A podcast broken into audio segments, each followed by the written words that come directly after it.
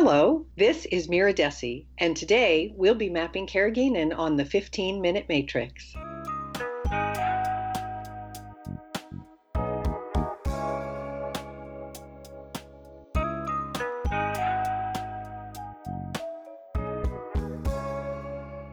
Welcome to the 15 Minute Matrix. I'm Andrea Nakayama, functional medicine nutritionist and your host.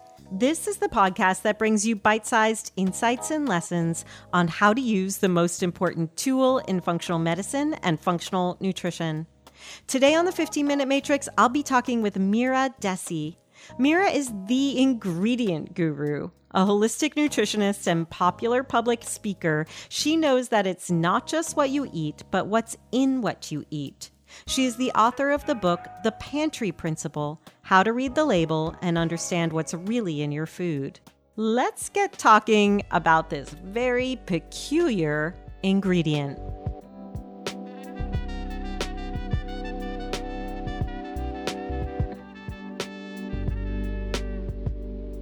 Welcome, Mira. I'm thrilled to have you here on the 15 Minute Matrix. Thanks, Andrea. I'm so excited to be here. I know you love your ingredients and you love to highlight what these ingredients can do inside of our bodies. So, this is an ingredient that I think deserves a lot of attention our understanding of it has changed considerably over the last decade or so. Let's talk carrageenan. What is it? Carrageenan, it's in everything. And unfortunately, its use continues to grow and it's even allowed in organic foods, which is really awful. It is supposed to come out, but they have a time period to make that happen. Carrageenan is a red seaweed. And unfortunately, you know, we're all being told, oh, seaweeds are healthy for us, eat more seaweed. It's really good for us for a number of different reasons. But this red seaweed is actually different. It's highly inflammatory. It can be very overwhelming to the gut. And as a matter of mm-hmm. fact, in some studies, it has even caused renal bumps. In other words, issues with the kidneys. So it's not just affecting the gut. And part of the challenge is it's being used as an emulsifier, as a thickener, and it goes into everything. It's in prescriptions, it's in lunch meat, it's in frozen foods, it's in alternative dairy milks. It's in almost every single aisle of the grocery store. I see it a lot in those alternative dairy milks. I think that's one of the places where we think we're eating healthy coconut milk. In particular, a lot of people are buying their coconut milk, and there it is right there on the label. Why did we start using it, and how do we get so confused about ingredients? Why we started using it is because it is an inexpensive emulsifier and so it's a great way for companies to be able to thicken their product. You know, if you think about coconut milk, natural coconut milk is actually much thinner than even the stuff we buy in the containers at the grocery store.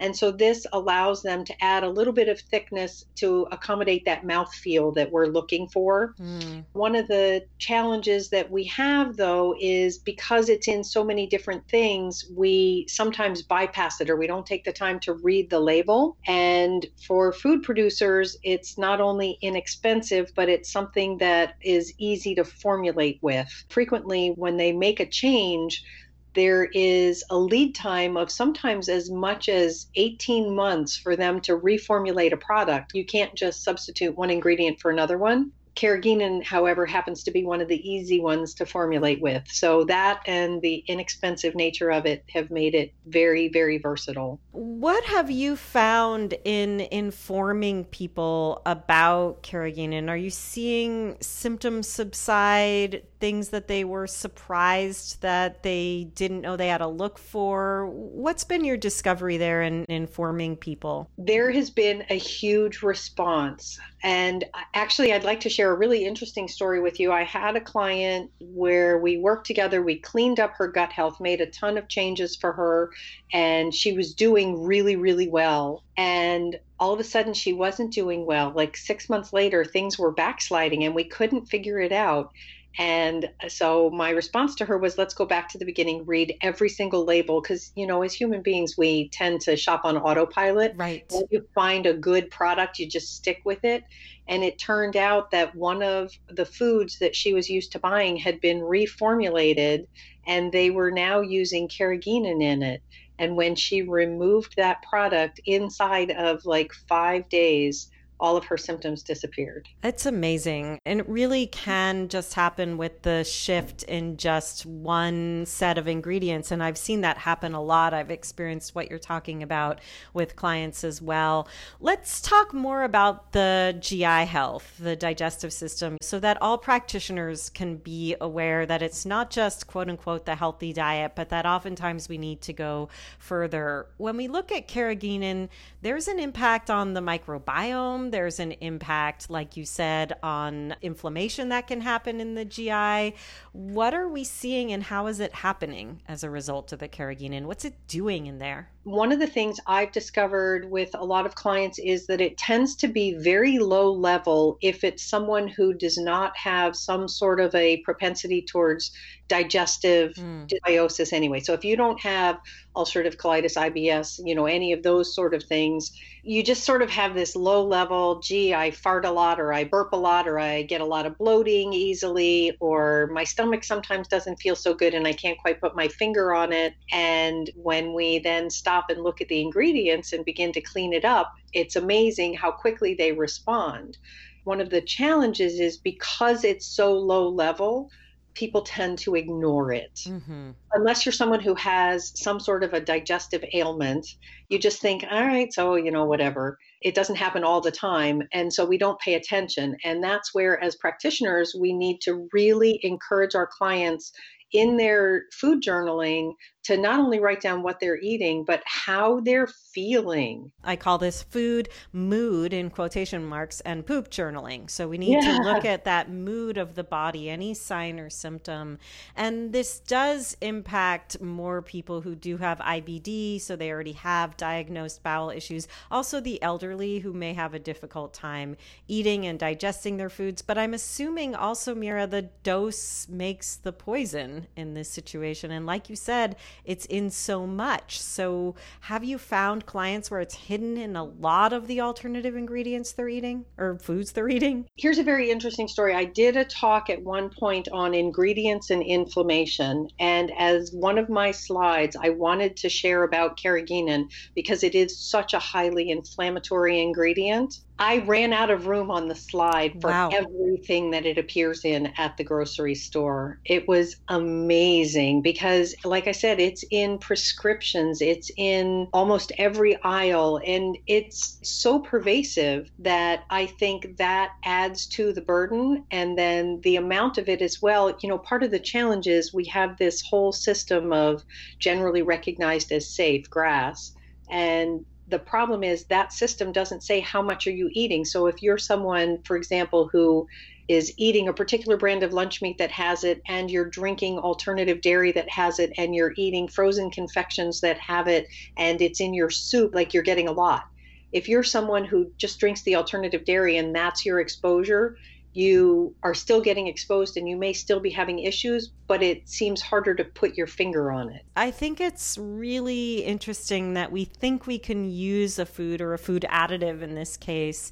And then over time, over a decade or so, we start to see that it has a biological impact. And yet it takes so long for us to shift the course of utilizing that ingredient. There's so much when I go on to PubMed that shows us over time how much awareness there is about carrageenan and its impact on digestive health, on immune health, and also on blood sugar regulation. So, first of all, how does that happen that we grab for something, make it okay, use yeah. it broadly, and then go, whoops, That is one of the biggest frustrations with our food system.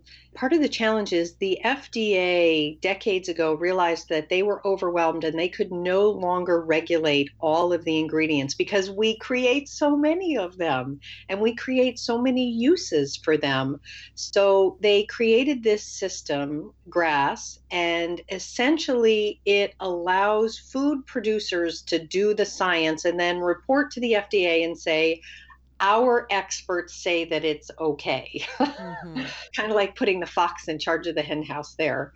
What happens is we have a lot of different ingredients. I believe there were 37 new approved ingredients in 2017, which is last year for which we have complete data. And the FDA does not look at the science for any of them. It takes the manufacturer's word for it. And so it's not until someone else starts doing the research and saying, this is not healthy, here's why. And even then, the producers that are using it are going to fight back. A perfect example of that, just to shift a little bit, is artificial colors we've known for almost 50 years that they're bad for us. They're bad for our brain, they're bad for our mood, they're not healthy for us. Our bodies don't need petrochemicals. There is good science showing how bad it is, and yet the FDA still says, well, we're not convinced. And so it's still allowed in the food. It's just so interesting to look at the impact this has on our body and then moving forward future generations. I know that the carrageenan also has an impact on some of our enzymes and the way we can process the sulfurs we're exposed to. Is there anything else biologically before we look at the impact on the next generation? Honestly, I think the biggest thing is simply that it does impact the microbiome and it creates so many changes that we wind up having a systemic response to it. Mm-hmm. And depending on how much the exposure is and how your bio individual body responds, right. some people will recover quickly from dropping it out of their system. Other people are going to have a much more impacted system simply because of nutritional depletion that comes out of microbiome changes, et cetera. It really can be very pervasive and very overwhelming. And when we see this happening, I know you have a passion for looking at the impact of these ingredients on our future generations. What's your concern with carrageenan in particular? Part of my issue is that we have this theory that Dr. Natasha Campbell McBride came up with called generational amplification. Mm-hmm. And so, what one generation has as a minor response amplifies over two, three, four generations to all of a sudden become an enormous response.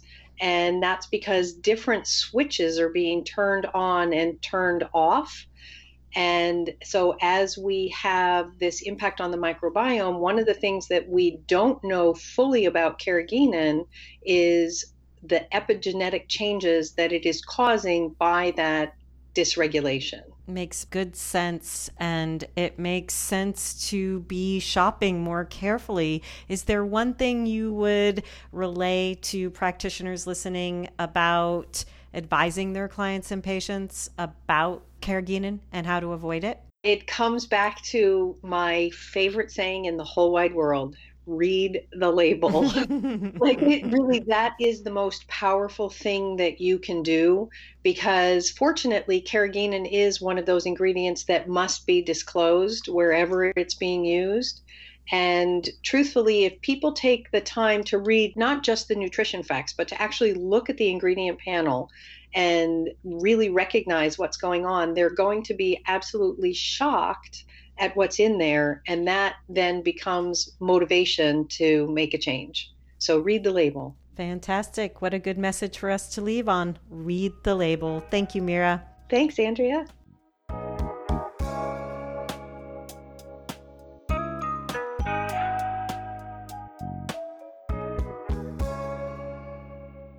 The 15 Minute Matrix is brought to you by me, Andrea Nakayama, and the Functional Nutrition Alliance. The 15 Minute Matrix team includes music by my son, Gilbert Nakayama, Carla Schaefer on sound production, as well as Renee Hunt, Natalie Merrill, and Christine Shook.